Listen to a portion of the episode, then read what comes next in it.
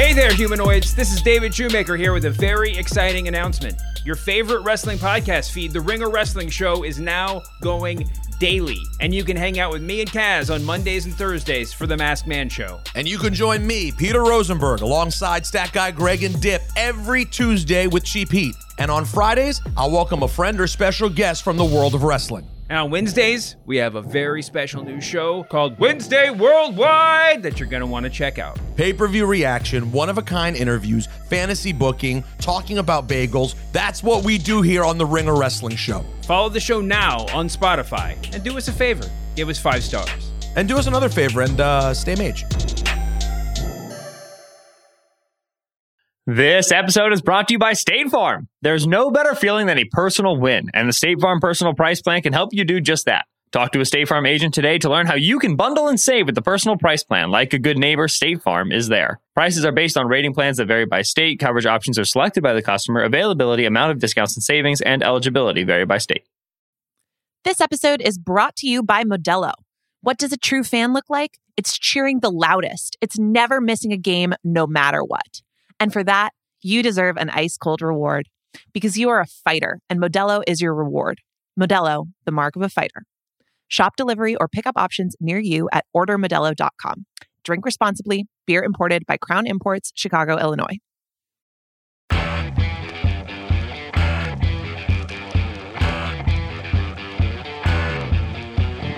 Hello, and welcome to the Ringer NFL divisional round recap show. Uh, the divisional round is in the books. The 49ers and the Bengals are moving on. The Cowboys and the Bills are going home. I'm Nora Princiotti. I am here with Steven Ruiz and Benjamin Solak. We're about four uh, co-hosts short of a Fox pregame show lineup, but that is okay. We're going to break down both of these games and have a lot of fun. We're going to start with uh, 49ers Cowboys. The Niners are going to play the Eagles in the NFC Championship game. They win 19 to 12. Uh, ben, you're going to have to explain to me what I just watched because I think, I think what my eyes say, see, is that I saw Zeke Elliott line up at center to begin a, a last dash Hail Mary play for the Cowboys, snap the ball to Dak Prescott, get absolutely leveled, the ball go to KaVontae Yep. Turpin, and absolute silliness and incompetence ensue. But that can't possibly be Right. what they came up with on a season defining play, right? Like that something wrong. And, We're call- wait, wait, wait. I got a name for it. Do we call it the hook and sadder, or do, is there something better than that? Oh, I like Hook and Saturn. No, that was that's really good. good.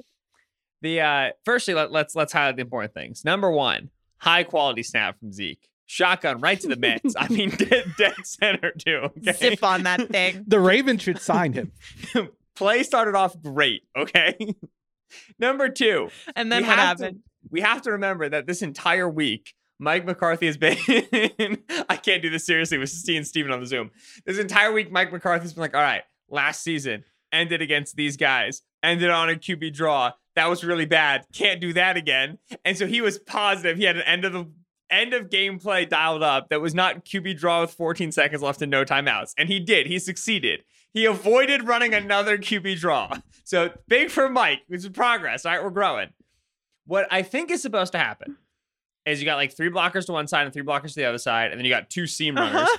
And Dak throws to the seam runner on the left, which is KaVontae Turpin. And then Turpin is supposed to throw it all the way back to the right side of the field where CeeDee Lamb is like three blockers in front of him. And that's how they're going to kind of start this play.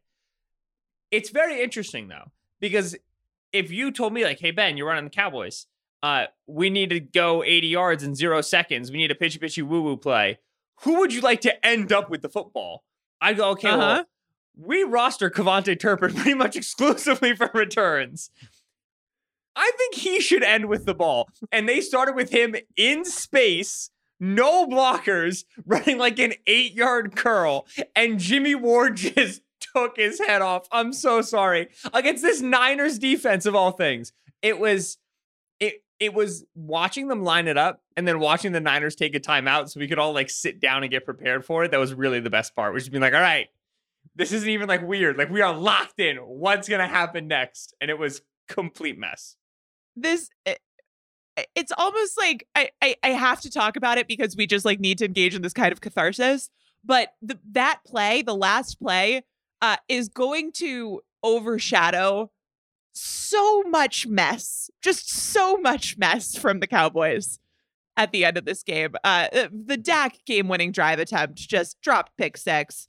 Uh, misses a throw that could have been a big gain. He has the long hold, the sack on third and 10. It's uh, Dalton Schultz then when they're when Yeah. they manage to get the ball back just like uh, the cranium explodes.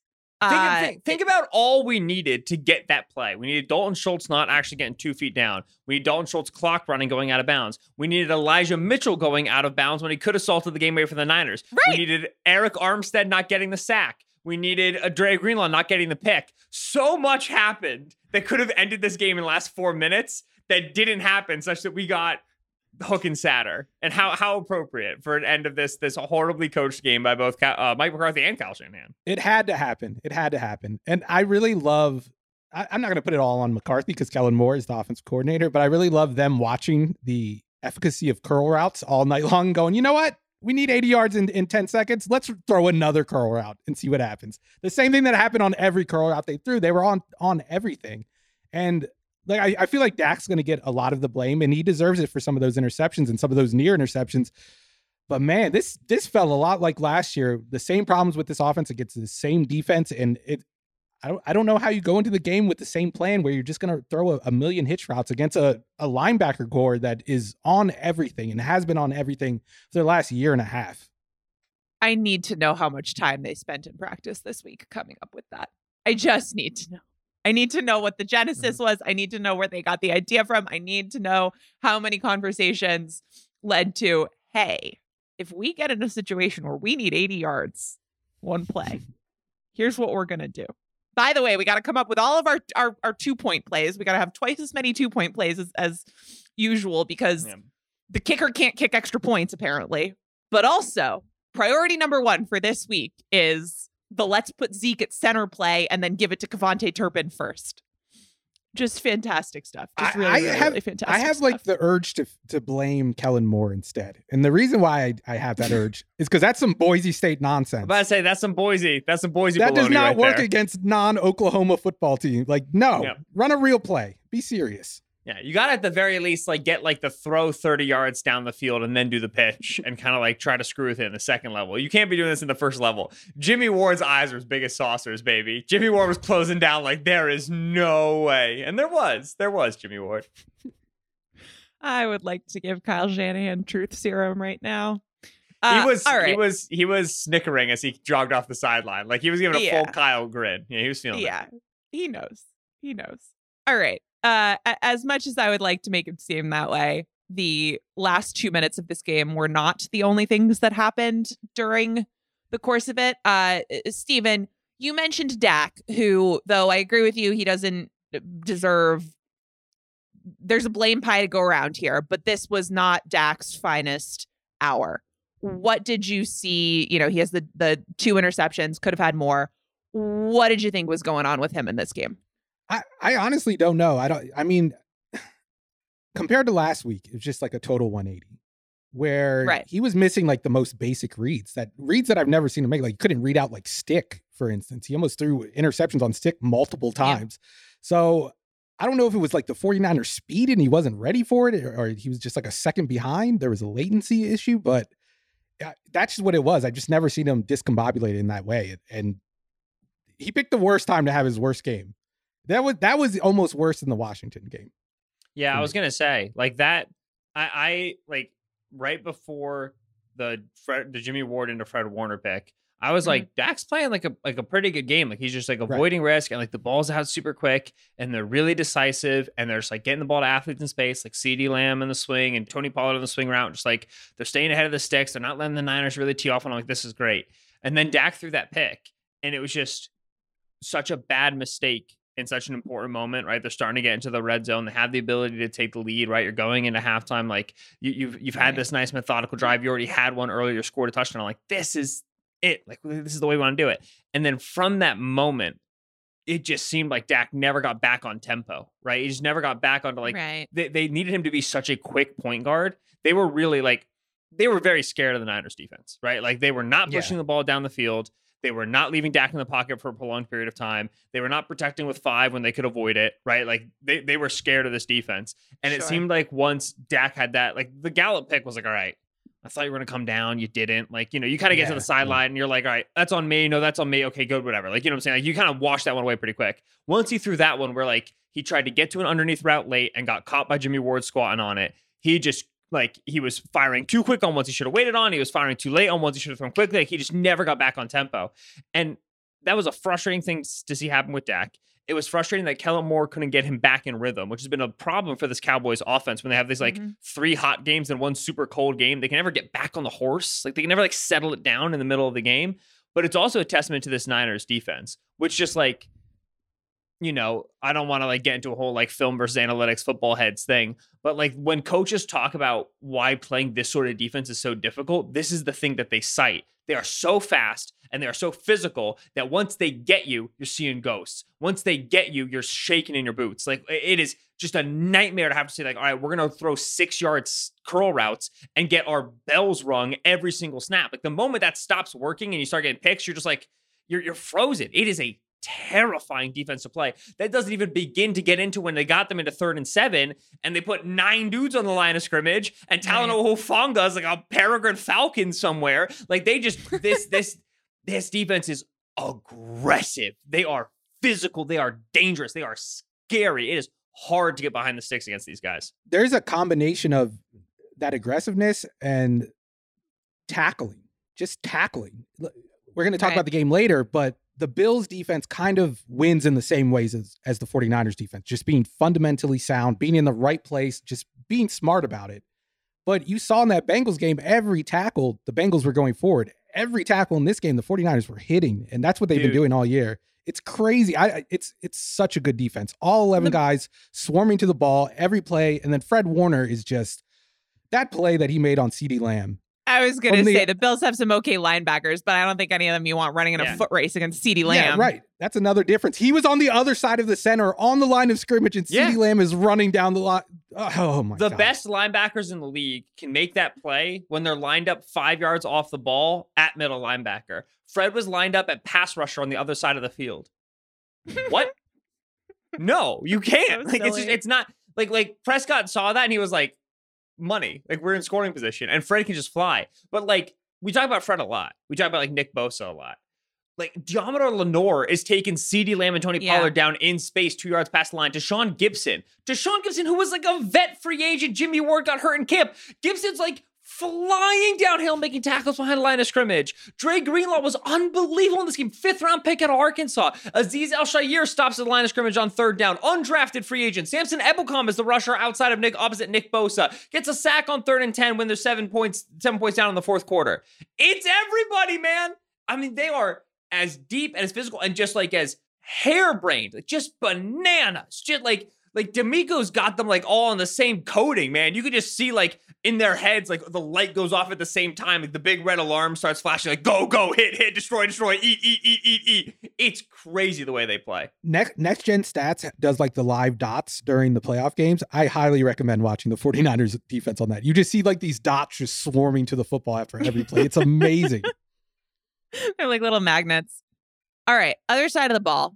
Uh Brock Purdy got a little bit more of a test here, I think, than than he did against the Cardinals, Raiders, Commanders, Seahawks, Bucks. Right, the defenses that he'd he'd faced up to this point. Obviously, they were able to to pull it out. But what is Steven, your QB guy? Give us the Purdy update after dealing with this Cowboys defense that obviously was able to get a lot of pressure. I mean, I think you you still see why maybe if he's not as talented, why he brings a little more to the offense than Jimmy G. I think there were a lot of Jimmy G type decisions and throws, but he got away with them. And uh, like I've been saying all year, if you get away with like that dumb interception and you're the 49ers, you're they're gonna win the game. And that's what happened in this one. He almost threw a couple interceptions, he took some bad sacks. But if you can't capitalize on those mistakes, he's a player that's going to continue to to make plays. And I think that's the one thing that I will give him credit for is he he doesn't get scared. Like he he plays. He he's not scared of the moment. He's not scared of making a mistake, which is very rare for a quarterback in his situation being thrust into this situation where you're on a win now team, like a lot at stake, a lot of guys in that locker room that have accomplished a lot and have almost won a Super Bowl, and now they're banking on you as a as Mister Irrelevant, and he doesn't care. He's like, screw it, I'm sending it. I don't care. Uh, I'm relevant. like yeah it- i mean it's a good approach. It's a noble approach. I do think it's going to come back to bite them at the worst possible moment. It almost did in this game. The eagles like i could see it happening in the eagles game. So i'm kind of worried seeing them go up against this defense where the defensive line played so well and, and dan quinn's defense played so well. I don't want to take anything away from them. I think they deserve all their flowers. Uh but i could see the eagles like giving him the same problems and maybe they're more op- opportunistic Yeah, I'm, I'll be very curious to see what the Eagles defense is able to do because the Eagles and the Cowboys are both pretty static, right? They're both pretty line up and Yeah. play in terms of their defensive stuff. They don't they don't like change the picture a lot post snap. And it's like, okay, well, you want to screw with a rookie quarterback, maybe you change the picture. Changing the picture against the Niners offense is extremely difficult. It's really hard to do independent of who's playing quarterback. The reason is because they run so much like motion, reverse, switch to the outside screen, like everything. Like if you're trying to like rotate guys and you accidentally get caught rotating away from the Debo Samuel screen, it's a 40 yard touchdown. Like it's like Right. it- it's very dangerous to to be like a, a chaos oriented defense against an offense that motions this much and that finds so many plays into the boundary out of the backfield, right? So okay, being static against the Niners actually isn't a bad thing. It helps, even though you can't really screw around with Purdy. Okay, well then how are you going to get the surprise plays? How are you going to get the the the interceptions? Well, you got to really key in on tendency, right? You have to know what's going to break, and you have to know how it's going to break. Like the the Seahawks had a couple opportunities on on interceptions because they were uh, attacking those weak side slants that Kyle likes to run on third down, right? You saw the the, the game salting drive, they kicked a field goal at the end. They ran a little third down slant uh, to Brandon Aiyuk, a little third down slant to Christian McCaffrey, and, and the Seahawks were getting on top of those and almost got some picks, but they couldn't bring it in. So if you, if you get in on a tendency, if you're able to jump a route, you have to secure the play because in general, Kyle's going to be ahead of your defensive coordinator, right? He's just Mhm. he's gonna it, it it's Kyle Shanahan. He's been doing it for five years. You're not going to win that. So when you get your opportunities, you have to secure. And then if you're going to play kind of static football and they're going to get their underneath stuff and they're going to get their slants against off coverage and whatever, now you have to tackle.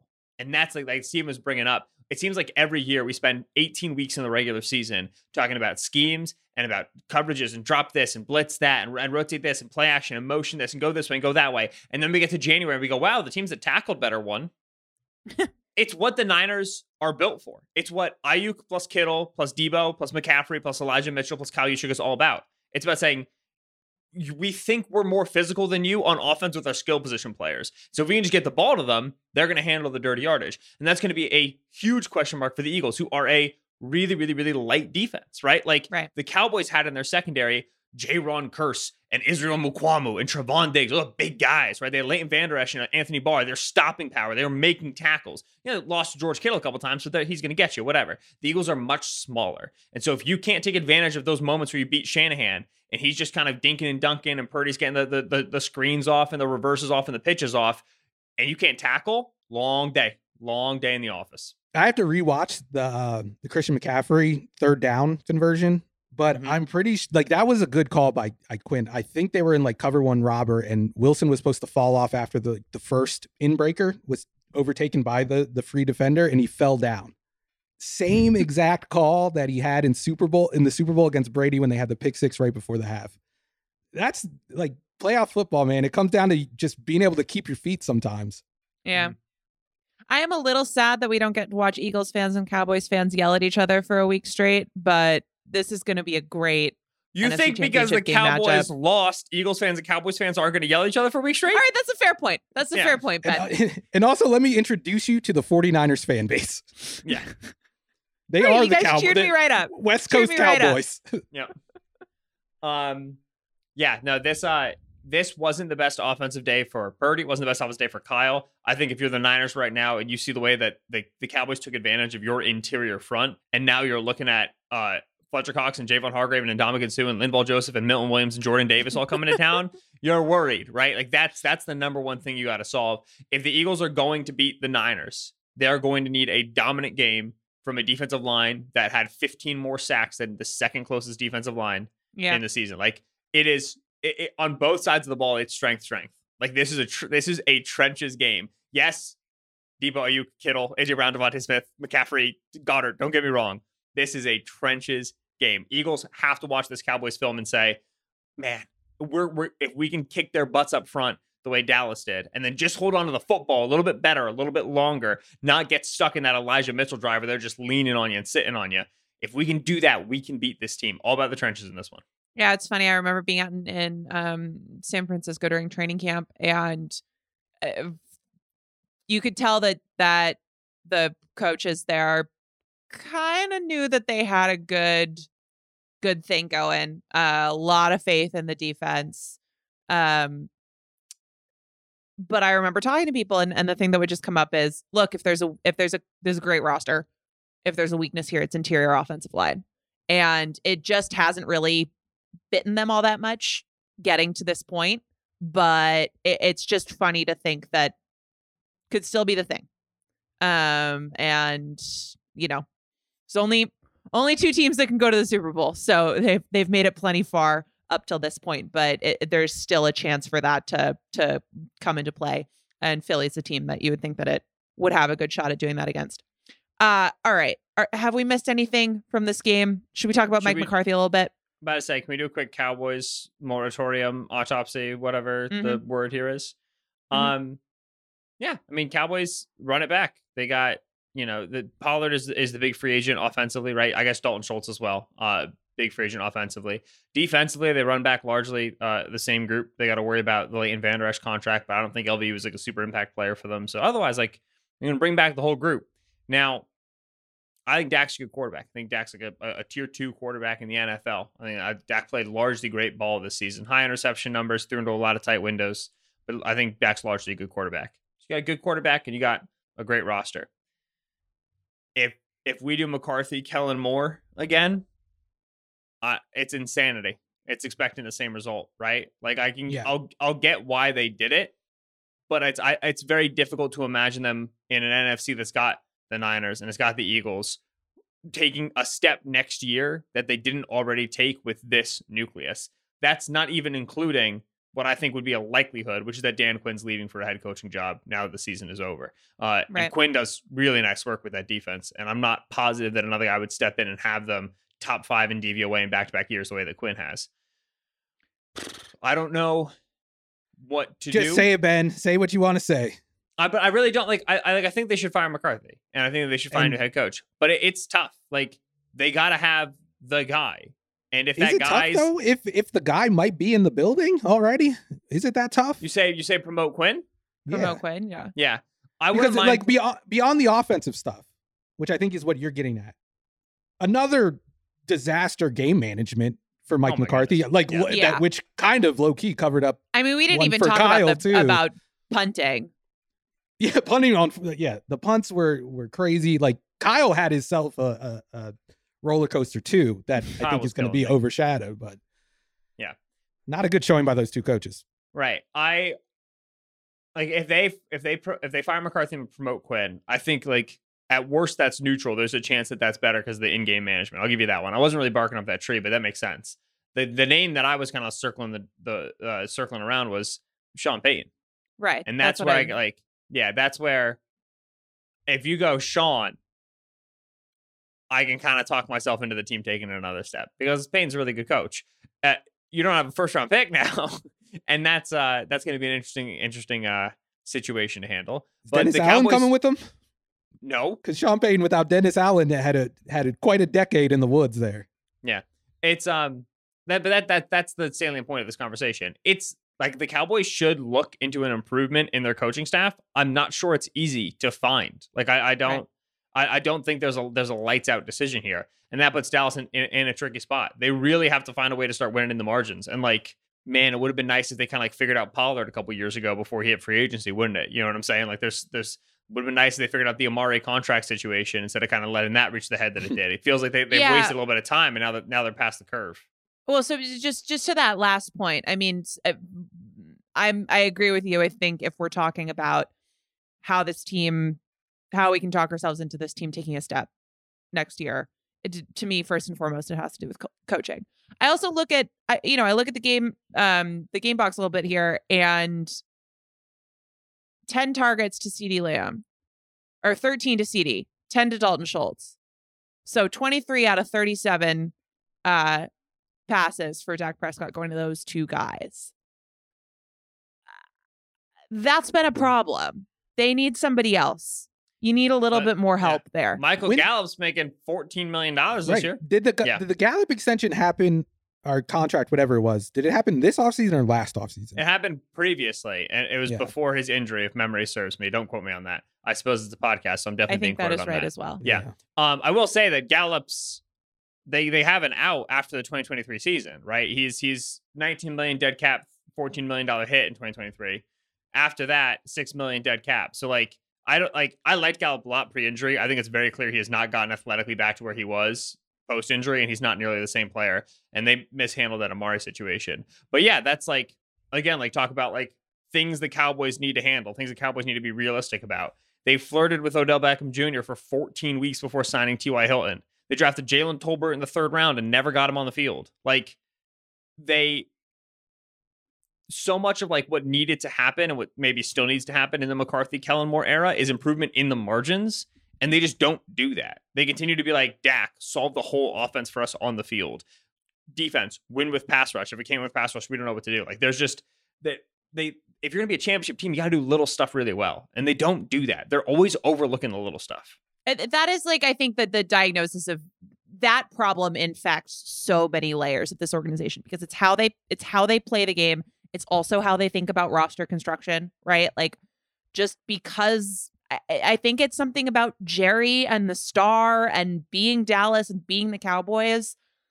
When you need something else, a little injection of something in the receiving room, the thought is, okay, can we get Odell Beckham? and can we flirt with that for week after week after week it just seems like the instinct is is less and now at a certain point that's easier to do right than like have a player develop in the blink of an eye that's that's not Yeah. possible but it just seems like that's a an easier instinct for them than we got to draft and develop some guys. It's not to say that they haven't done that. I mean this defense is is a testament to them doing that but at certain in certain areas it just doesn't seem like a part of their DNA and I do think that that has to do with coaching but I also think that there's just a little bit of cowboysitis that contributes to that My here's my pitch for Dan Quinn. That man knows how to hire an OC.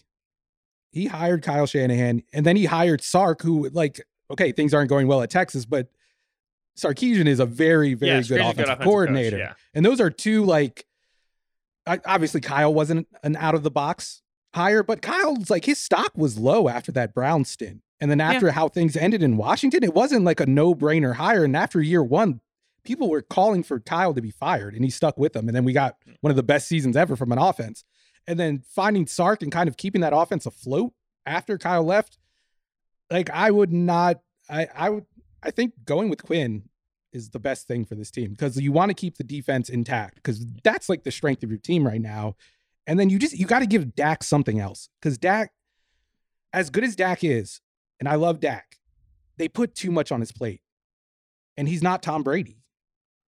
And it's hard to run that style of offense if you're not Tom Brady, or like you're not Joe Burrow, and you have all these guys that make it a little easier and make it a little harder for defenses to do the types of things that team that defenses do to the Cowboys, where they're like just jumping on routes and they're on all that short stuff. totally all right should we get to Bills Bengals Yeah. If you've been watching the NFL playoffs from the sidelines, there's still time to get in the game with FanDuel, America's number one sportsbook. New customers bet this Sunday's conference championships games with $150 in bonus bets guaranteed when you place your first $5 bet. Just sign up with promo code RINGERNFL. FanDuel has all your favorite bets from money line to point spreads to player props. Plus, you can even combine your bets for a chance at a bigger payout with the same game parlay. My favorite bet for next Sunday would be the Bengals minus one and a half over the Chiefs. So, football fans, don't miss out. Place your first $5 bet to get $150 in bonus bets. Win or lose with promo code RINGERNFL. Make every moment more with FanDuel, official sportsbook partner of the NFL. 21 plus in select states. First online, real money wager only. $10 first deposit required. Bonus issued as non withdrawable bonus bets that expire 14 days after receipt. Restrictions apply. See terms at sportsbook.fanduel.com. Gambling problem? Call 1-800-GAMBLER or visit fanduel.com slash RG. In Colorado, Iowa, Michigan, New Jersey, Pennsylvania, Illinois, Tennessee, Virginia. 1 800 NEXT STEP or text NEXT STEP to 53342 in Arizona, 1 888 789 7777, or visit ccpg.org slash chat in Connecticut, 1 800 9 with it in Indiana, 1 800 522 4700, or visit ksgamblinghelp.com in Kansas, 1 877 770 STOP in Louisiana. Visit mdgamblinghelp.org in Maryland, 1 877 8 HOPE NY or text HOPE NY to 467 369, 1 800 522 4700 in Wyoming, or visit www.1800gambler.net in West Virginia. This episode is brought to you by State Farm. There's no better feeling than a personal win, and the State Farm Personal Price Plan can help you do just that. Talk to a State Farm agent today to learn how you can bundle and save with the personal price plan. Like a good neighbor, State Farm is there. Prices are based on rating plans that vary by state. Coverage options are selected by the customer. Availability, amount of discounts and savings, and eligibility vary by state. This episode is brought to you by Modelo. What does a true fan look like? It's cheering the loudest. It's never missing a game, no matter what. And for that, you deserve an ice cold reward because you are a fighter and Modelo is your reward. Modelo, the mark of a fighter. Shop delivery or pickup options near you at ordermodelo.com. Drink responsibly. Beer imported by Crown Imports, Chicago, Illinois. This episode is brought to you by Indeed. We're driven by the search for better. But when it comes to hiring, the best way to search for a candidate isn't to search at all. Don't search, match with Indeed. Use Indeed for scheduling, screening, and messaging so you can connect with candidates faster.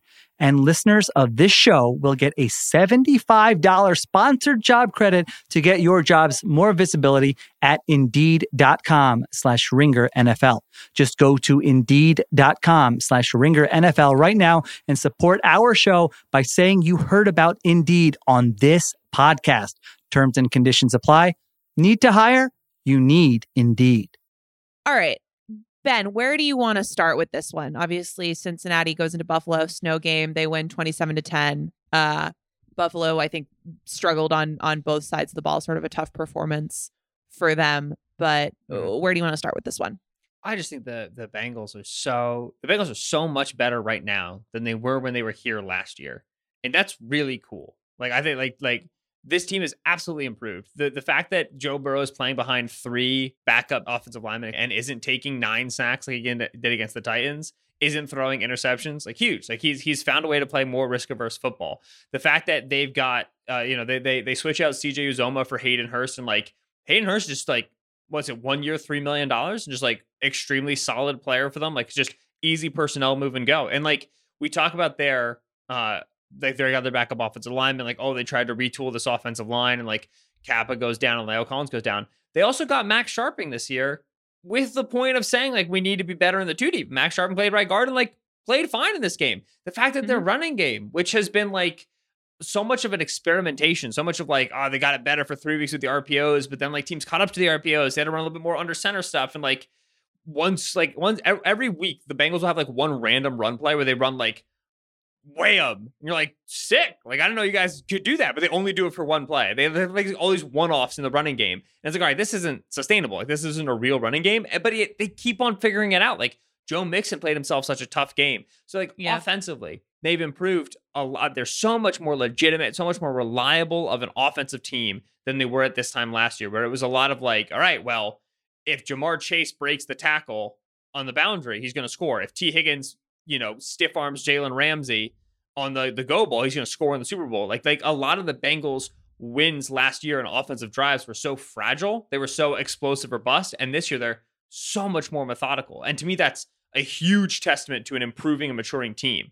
And that doesn't even get into freaking Big Lou in the defense, man. I mean, it's just it to not have a head coach interview for Lou Anarumo, Anarumo on his schedule. Big Bingo. Lou, Big Lou. It's Big, Big Lou. Lou. Big Lou. I Uh, you was- know I what? watched- he was Big Lou was big today. I'll give him Big Lou. He's Big I Lou. watched the entire game with my mom on FaceTime, and every time, like, like first and ten, Bengals get like a two yard stop on a running play. My mom was like, "That's Big Lou," and I was like, "It is, ma. That's it. That's him. That's Big Lou." um, That's So so I- I- wholesome. I had this moment watching this Bengals game where I was like, "Oh yeah, like Joseph Ossai, like back from injury, like he's got like he's he's rushing the passer, but like Zach Carter's been such a nice run stopping, like big end for them. Like oh Cam Taylor Britt stepping down against the run, and I'm just thinking to myself like, why are all of the Bengals defensive players just really like like good at what they do? And then I realize it's because they're all in the correct role for their skill set all of the time. That's insane. Like, how many players in the league do we watch get used on offense and defense to go, well, like, don't use him like that. Like, that's dumb. Right. Like, he's not going to be good at this. And Lou just, e- e- every, every, every, like, they get their little Mike Hilton on the field and get Vonn Bell down against the linebacker and get Germaine Pratt in the gap and get Trey Hendrickson snap jumping and get DJ Reader in the run defense. Like, every, like, the, the, the, the three man rush Trey Hendrickson sack is just obnoxious defensive coordinating. You can rush three down and get a sack within three seconds of the snap because you've just built this defense to stop elite quarterbacks and to stop flex tight ends and to stop and just everything. And this like they Lou just gets it, man. And, and they are. I I I love this Bengals team. It, they're so much more real, so much more substantive than last year's Bengals team. And that like the fact that they're making a run again is just cool. Like, like, I thought it was gonna be kind of annoying. Yeah. Because I was like, all right, they're No, back. Like everybody's like, oh, Joe Burrow, this and thing. No, it's just sick. Like because we've done two years of it now, there's so much more visibility on the non-Joe Burrow, Ja'Marr Chase pieces of it. And that to me is great. Like that, that's awesome. This Bengals team is so well constructed. Hats off to Duke Tobin, who runs their personnel group. Hats off to Lou Anarumo. Hats off to Brian Callahan. Hats off to Zac Taylor. Still not entirely sure what he does, but he's got to be doing something right. Go Bengals. I want to talk a little bit more about about Big Lou and the defense because we're going to talk about this matchup with the Chiefs. But just going back because I think the story of this game going into it was since he's down three starting offensive linemen and you're just thinking, okay, how are they going to get by in this game? Not only was it just not really a problem, they kind of dominated up front. Uh, I think they had 85 yards before contact allowed by the Bills. Uh, Bills defense, which had allowed the fewest such yards during the regular season on a per carry basis. Buffalo got very little pressure, pressured Burrow 21.6% of the time, according to TruMedia. Burrow's getting the ball out in 2.5 seconds. They lose Ted Karras for a, for a bit in this, and he has to come back in with a knee brace. Just didn't matter. It just it, it- it just didn't matter, and it it got me thinking. I mean, I think a lot of that is a credit to the Bengals, what they were able to do, how this offense has developed, how smart Burrow is at just managing a game. But Steven, I, I know you've been such a big fan of how the Ravens defense has played Cincinnati and played them in the wild card round. And I was a little bit surprised. And I know this Bills defense that, you know, they line up and they do what they do. But I- was surprised that it didn't seem like they were making much of an effort to disguise things defensively for Burrow because they just didn't do anything to make him wait a second and slow down his processing No, not at all. and he's he's Joe Burrow. If you don't change the picture enough to make him think about it a little bit, of course he's going to get the ball out in two and a half seconds with every throw. he's too good. Ja'Marr Chase is too good. Tee Higgins is too like all these players are too good to to play that type of defense. And like you had a blueprint laid out, and they did nothing Yeah. that Baltimore did. Nothing. They played the same thing they always do. It was amazing to watch. They don't, you know, it's not the same personnel. Obviously, it's not like you can just copy and paste the Ravens game plan. If you could, everybody would do it. But I am such a big fan of this Bills coaching staff. And by the way, that doesn't change with this.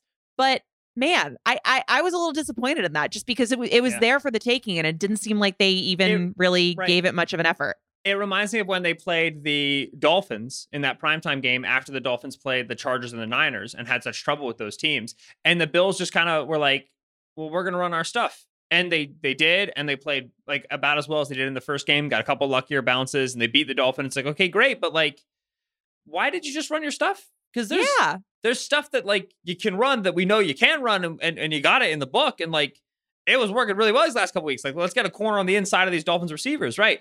for for for going up against this Bengals team and like if you're gonna say, all right, like they got they're down three offensive linemen, like our pass rush can win, then the number one question I've got in the in the meeting room Monday morning is how do we make Burrow hold on to the ball for more than two and a half seconds? Right? How are we gonna make this a high A dot, high time to throw game for Joe Burrow? And Joe Burrow had a 6.5 A dot. I haven't seen his time to throw, but certainly felt like it was like, you know, 2.3. Like it was a low, low A dot game. 2.5. Yeah.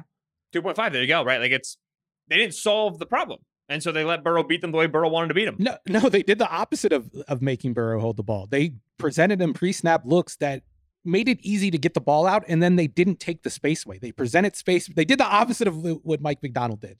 They presented space pre-snap and then did not take it away post-snap. They're like, look, here you go. You have a slant to Ja'Marr Chase on third and seven because we're playing, we're in a cover zero look. And guess what? We're going to show you a cover zero look before the snap. You cannot give Joe Burrow the answers to the test before he takes it. That is a death He's sentence. Joe Burrow. Like if, he is not. Joe Burrow doesn't have Josh Allen's physical traits.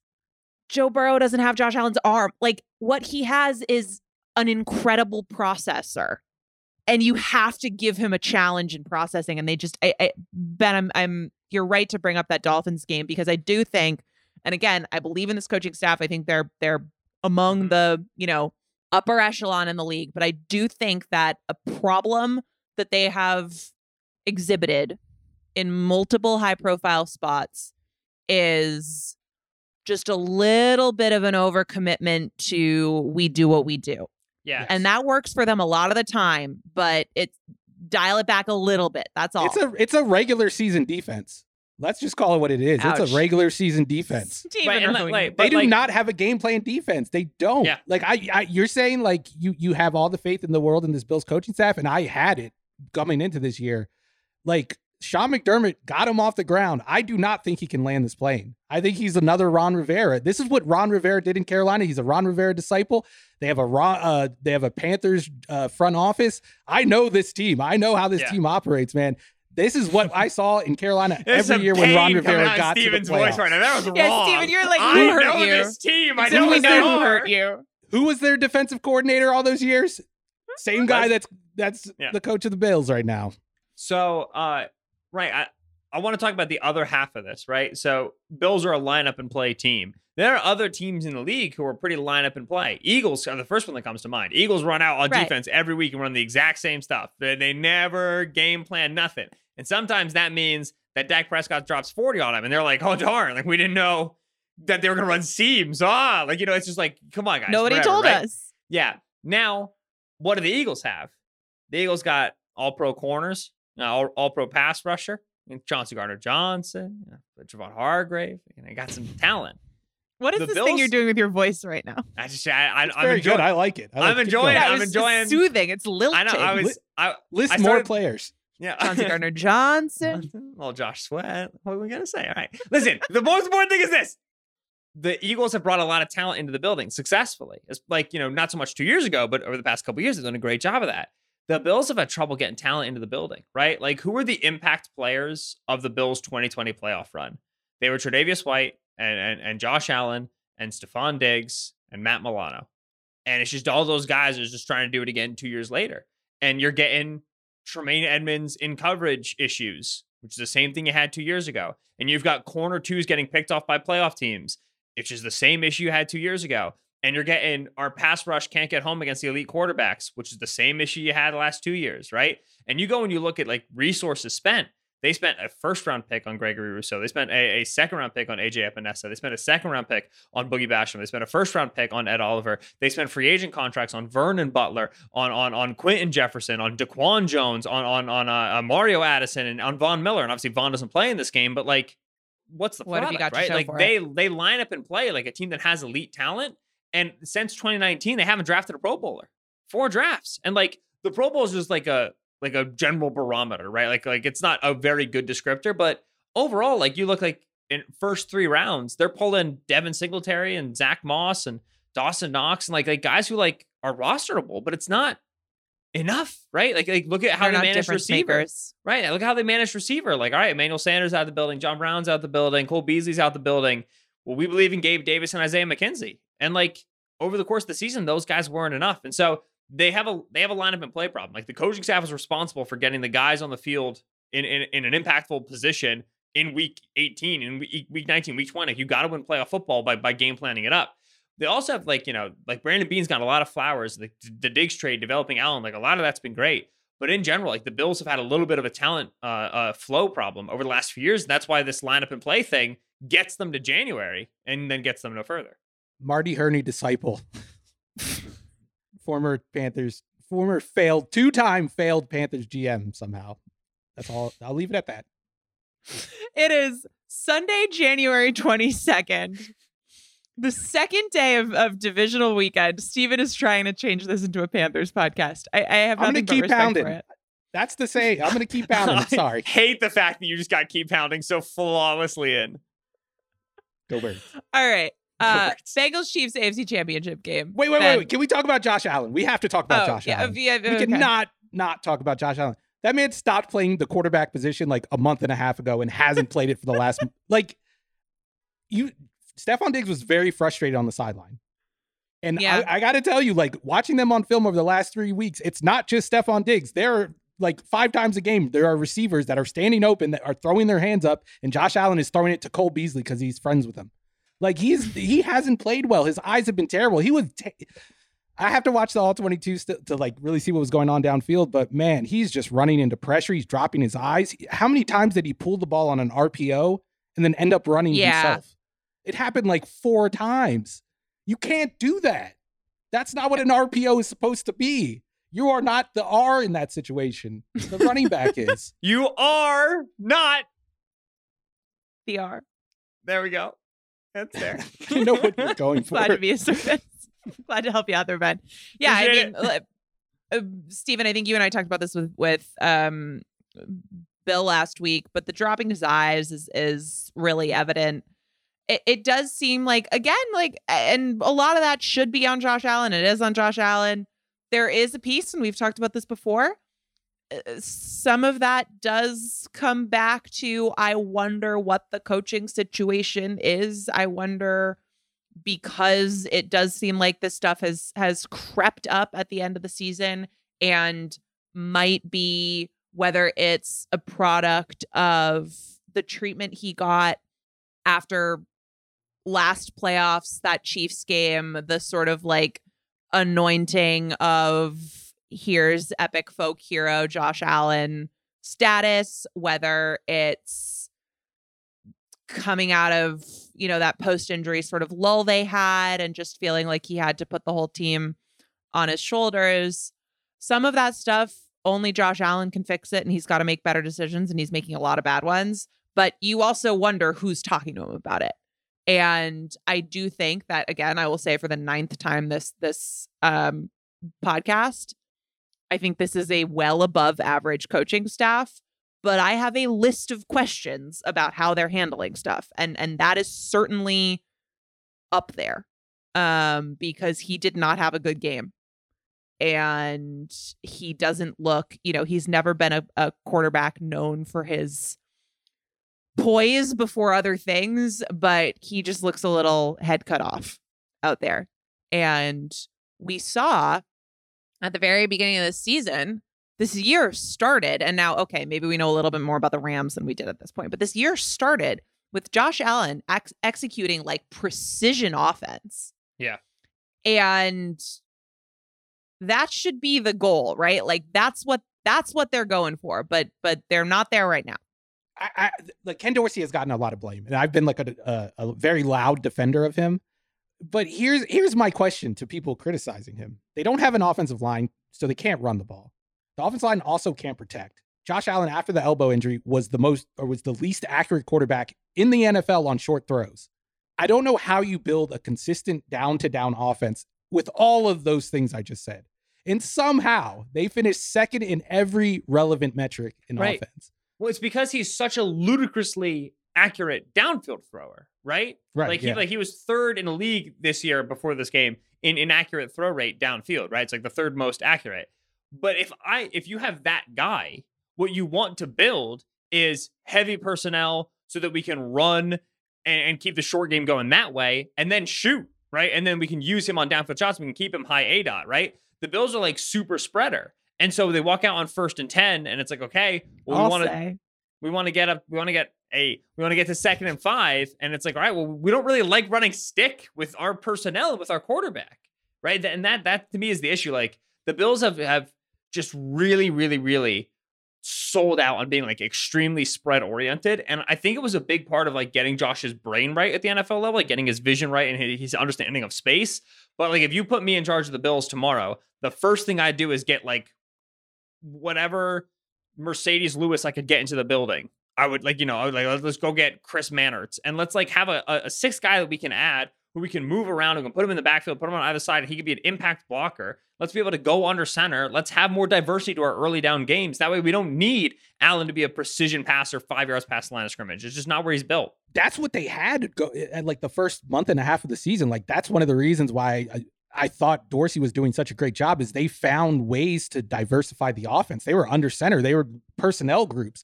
Like Right. Kevin Clark for the Ringer wrote a piece about how that was the goal this season to have more personnel groups, more buttons. I've to never push. heard of Kevin Clark. He's never been on this feed, and obviously I, seem, I don't know about him.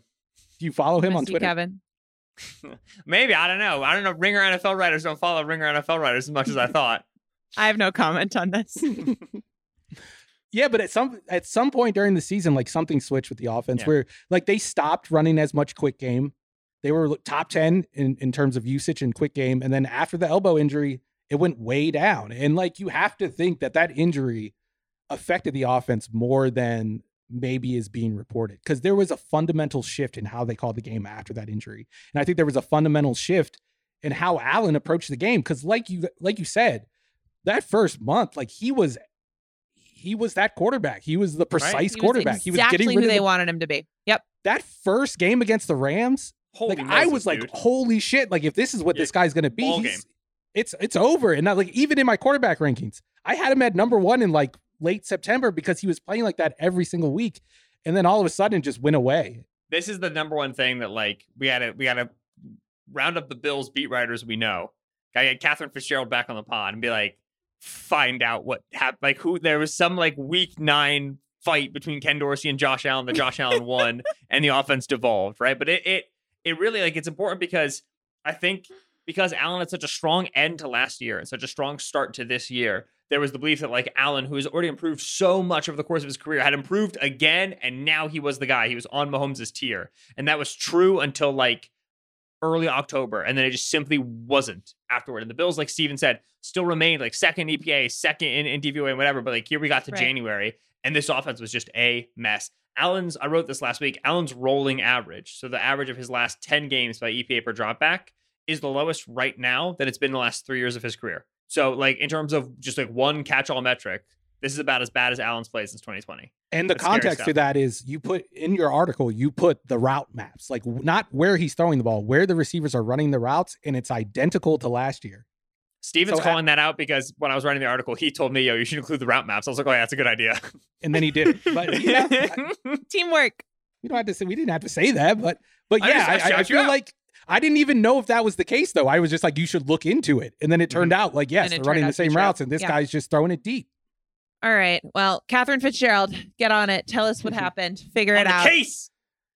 Catherine, go Shout out flick KF. Josh She's Allen's elbow and see how he reacts. That's all I want. Just do that. Catherine, do whatever you want. You're the best. Uh, okay. We're gonna have tons of time to talk about the AFC championship game this coming week. But Benjamin, Bengals Chiefs, who wins?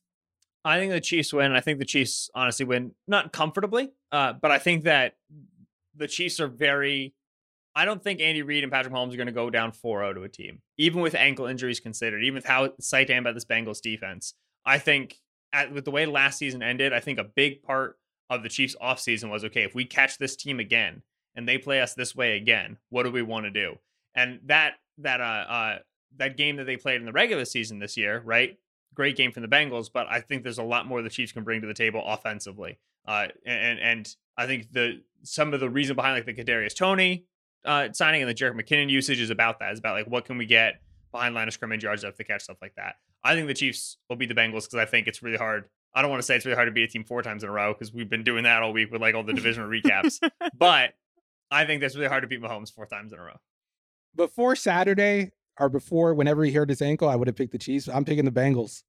I think this is a team like the, I think the reason why they give these elite teams so many problems is they're the one team, and I know they haven't done it as much this year, but they're the one team that's comfortable in the passing game working outside of the numbers. So much of like the last three years of NFL defense has been taking away the middle of the field. Joe Burrow doesn't throw those routes anyway. Like Joe Burrow doesn't really throw the deep middle routes. He throws outside the numbers. So I, I, feel like they just match up. And when you talk about the Chiefs' weaknesses, although I do think they're getting better at corner than they have as the year has gone on, that's always been the weakness of this defense. They got some liabilities on the outside. So they play a lot of two highs. Uh, and like to Ben's point, I went back and watched that that Bengals Chiefs game this week. Like Mahomes did not play well. He left a lot of meat on the bone. There were open guys and he just wasn't throwing to him. It was it was a bad Mahomes game to be honest. And I could see him being better this time around, but that ankle scares me because I feel like you have to move. Lou is going to make him have to move and have to extend the play. Yeah. The ankle makes me even more positive the Chiefs are going to win because it's all we're going to talk about all week. And the after the first drive, Mahomes is going to make us feel like there's the biggest idiot. I think I think it's Mahomes and the Chiefs. I was kind of saying the same stuff before the Bucs Super Bowl, and then, like that ankle mattered. I, I, know the the Chiefs defense, our offensive line, obviously like imploded, and there, there was mm-hmm. a bunch of injuries. But Mahomes, even that off, it seems like every playoff this guy has an ankle injury. I swear it's happened at least three times. I also think okay, I think Cincinnati has the better game plan defensive coordinator, but I think Spags is going to have some ideas. It's not going to be quite so static. He's he's going to come up with some some nonsense. At least Daniel Sorensen isn't on the on the roster anymore, so like Spags can't put him on the field. That's a that's a positive. All right. On that note, this has been the Ringer NFL recap show. I'm Nora Princiotti. They are Steven Ruiz and Benjamin Solak. We will be back. Uh Ben, you and Sheila have extra point taken coming on Monday. A little different schedule this week.